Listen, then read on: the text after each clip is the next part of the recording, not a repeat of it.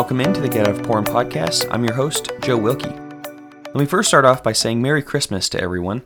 To all my listeners, uh, I believe this is dropping two days before Christmas, uh, Friday the 23rd.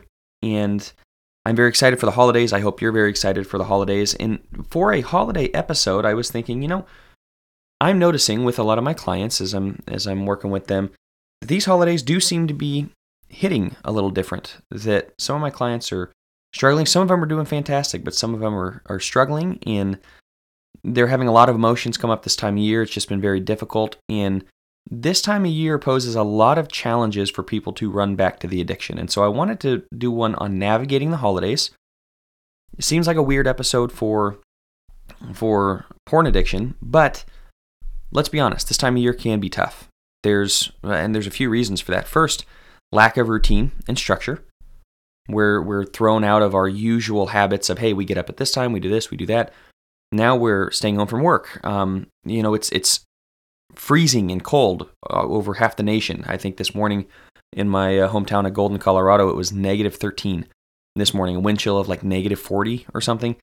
Um, it's insane. Everybody's staying home. Well, that puts you out of your routine. It puts you out of your structure. And when you are sober and you're or you're trying to stay sober, that can be really difficult to navigate. There's also vacation for a lot of people. There's idle time. So it's not just a lack of routine and structures, it's it's idle time. Like idle hands or the devil's workshop as they say. People are bored. They have more time on their hands than usual. A lot of times they're getting um, electronics for Christmas, new electronics that don't have anything set up. So you get that brand new Xbox and there's no parental control set up. Sometimes there's family issues. Loneliness can set in, depression can set in due to the weather and due to this time of year, and, and especially if you're away from your family, you can't get back home, whatever it may be. If you've lost loved ones in the last year or two, there's a lot of people that have lost loved ones that um, from a lot of different things. And so this can be a challenging time of year. I want to just validate that. If you're really struggling, I'm validating that and saying it's okay that you're struggling some. It's okay that that not everything is going perfectly in your life. That's very common. And I'm noticing this with a lot of my clients and even myself, just feeling off a little bit. Um, navigating the holidays in general emotionally can be difficult, especially when it comes to sobriety. A lot of things start coming up. And so that's what this is about is how do we navigate those? Yeah, we're noticing these are a problem, but what are some tips? What are some tricks? I'm going to keep this hopefully on the shorter end for episodes, but here's a few things. First off, if you're getting any electronic, any anything that is um, not password protected, not restricted, not um, parental controlled, not set up in any of those ways, make sure the first thing you do is get your either accountability partner, your spouse, your parents, your you know brother, sister, whoever it is, to set that up for you. So hey, if you get the new, you know, I guess it's not new at this point. If you get the PS5, if you get uh, an Xbox, if, if you get a new tablet, if you get a new phone, whatever it is, good for you. Happy for you. That's fantastic. Don't let that be a stumbling block. I've known it myself. I've done it myself. You get one, a new phone, whatever it may be, it's really exciting. And there's that temptation. You know what? Everything else is locked down. This isn't locked down, at least for, for a little while. Your parents, that may not be on their radar. They got a bazillion and one things going on this year um, around the holidays, usually. And so their first priority is not always, hey, let's get this taken care of. Let's make sure there's parental controls. So reach out, get those parental controls put back on there. Be very cognizant of that and do not let the addict part of you come through and say, hey, hey, all right, we got an open device. Here's a trigger. Here's something that we want to run to. Um, second, be willing to sit in some of those emotions. So, first is lock down any new devices you get. I'm happy for you. You know, enjoy it, have a ton of fun, lock it down. Second, be willing to sit in those emotions of sadness, of loneliness, of depression, of just the, the doldrums, I guess, of this time of year. Sit in that and notice why those are coming up for you. Why is loneliness coming up? It may be extremely obvious to you. Yeah, I lost a loved one this year and I'm really lonely. It may be not as obvious, maybe more subtle. I don't know why I'm lonely. And then if you think about it, it's like, well, I've been pulling away, or this has happened, or that's happened. Be willing to sit in that and to listen to your body. And to that end, this kind of blends with it, but maybe as a third, know what parts are coming up. We talked about internal family systems an episode or a couple episodes ago. Know what parts are coming up for you. So lonely Joe may be coming out, and I need to speak with lonely Joe. I need to I need to close my eyes. The other night, to be honest, I sat in the bath and and just allowed myself to relax and brain spotted myself and had this moment where I was able to actually sit with my emotions and sit in my thoughts and work through some things on my own that I haven't really made time for. A lot of things coming up, a lot of things that are taking place, especially this time of year. And so be willing to sit in those emotions, whatever may be coming up, and ask questions of those parts. Oh, lonely Joe is speaking, or inadequate Joe is speaking, or, or sad Joe is speaking. What does sad Joe need to say? What, what does he need from me? And as I'm visualizing this, maybe I'm visualizing myself giving him a hug. Maybe I'm just listening to him and man, sadness really just wants me to sit in that sadness and in the hurt. Maybe he's hurting right now. I'm going to sit with him in that and just allow myself to feel it. That's okay. I'm going to validate myself and let myself know that it's okay to be sad. It's okay. So sit in those emotions, listen to that part of yourself. Know what parts are speaking, what parts are coming up, especially those that are driving you back to the addiction, driving you back to acting out. I'm feeling really lonely and I want to act out. I want to go masturbate. I want to go look at porn. Um, listen to what is coming up and understand the emotional trigger underneath. Talk to those parts, speak to them, and realize what's going on. Fourth, I guess those are two and three. Fourth would be seek closeness with those who care about you. Not everyone cares about you, and you you know the difference. Like, don't fool yourself in thinking, yeah, I'm to go to the, to my friend because I know that he cares, but deep down you know he's not actually going to be there for you. No, I'm talking about connecting with people who care.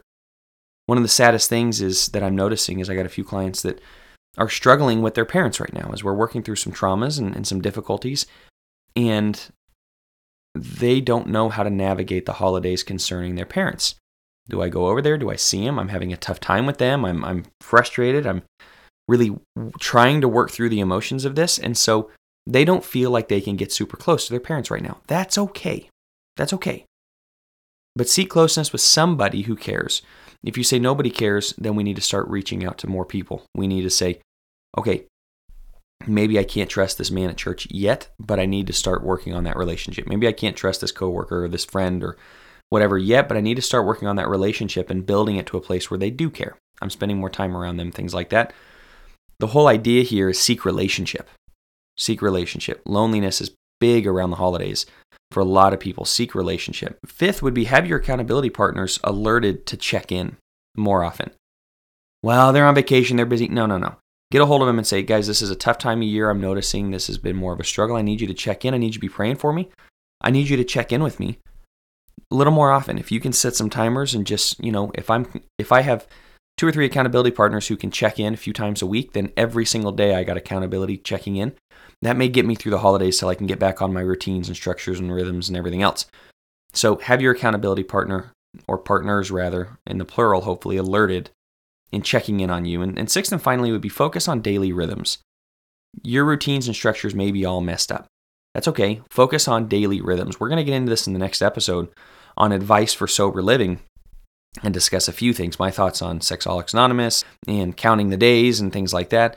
And, and rhythms is going to be a big part of that. But have some daily rhythms that you know every part of the day is going to be the same in one way or another. Morning routines are very key for sobriety. We'll get into that more again in the next episode. But especially around the holidays, maybe set a time to get up and have your time of, of prayer and coffee, your time of Bible study and coffee, or just, you know, getting on the treadmill or whatever it may be set some rhythms and structures specifically in the morning where you can feel really good about the day and you're already starting the day off on something that's good. And then get in get in bed on time. What that's a problem a big problem i had as kid is this was my time to stay up late play video games. I never i wasn't able to do it. I was too busy you know working or whatever else especially as a kid. There was a lot of school and, and, and everything building up and my mom wouldn't let us. We were homeschooled.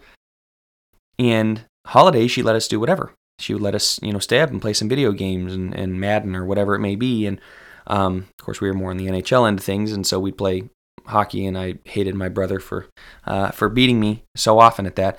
But it was a ton of fun. The problem is, I'd be going to bed at 1 a.m. Well, you know what happens at 1 a.m.? Nothing good. My routine should have been to get in bed at a specific time and keep to that during the holidays be aware of that. What is your sobriety worth? Well, I only get to do this once or twice a year where I get to kind of binge on something or I get to, you know, stay up late. But what's your sobriety worth? Are you willing to give that up? So focus on daily rhythms. And those are the six steps that I would say for navigating the holidays. So going back over briefly, make sure you're locking down all your devices, any new device you get. Be willing to sit in your emotions feel lonely, it's okay. Don't run from it. Uh, the the addiction comes in as a firefighter, right? Trying to get you to run from these emotions. Sit in them. Third, know what parts are coming up. Speak to these parts. What do they have to say? What do they need from you? Fourth, seek closeness with people who care. Fifth, have your accountability partners alerted to check in with you. And sixth, focus on daily rhythms. Find good routines and structures and rhythms. Put them in place, stick to them, keep them, and hopefully this will help you navigate the holidays better. I'm sure I'm missing some things, but that's some general advice that I would say during this time of year. So, once again, Merry Christmas, everyone. I really hope everybody has a great Christmas. Anybody listening to this, you may be listening after Christmas. That's perfectly fine. Hope you had a great Christmas if that's the case. But next week, we're going to talk more about advice for sober living, some ideas and some things that I think are key to maintaining sobriety, and some things that actually I don't think are key that maybe we should avoid for sober living. So, with that, I'm going to wrap up. Thank you for listening, and I will talk to you next week.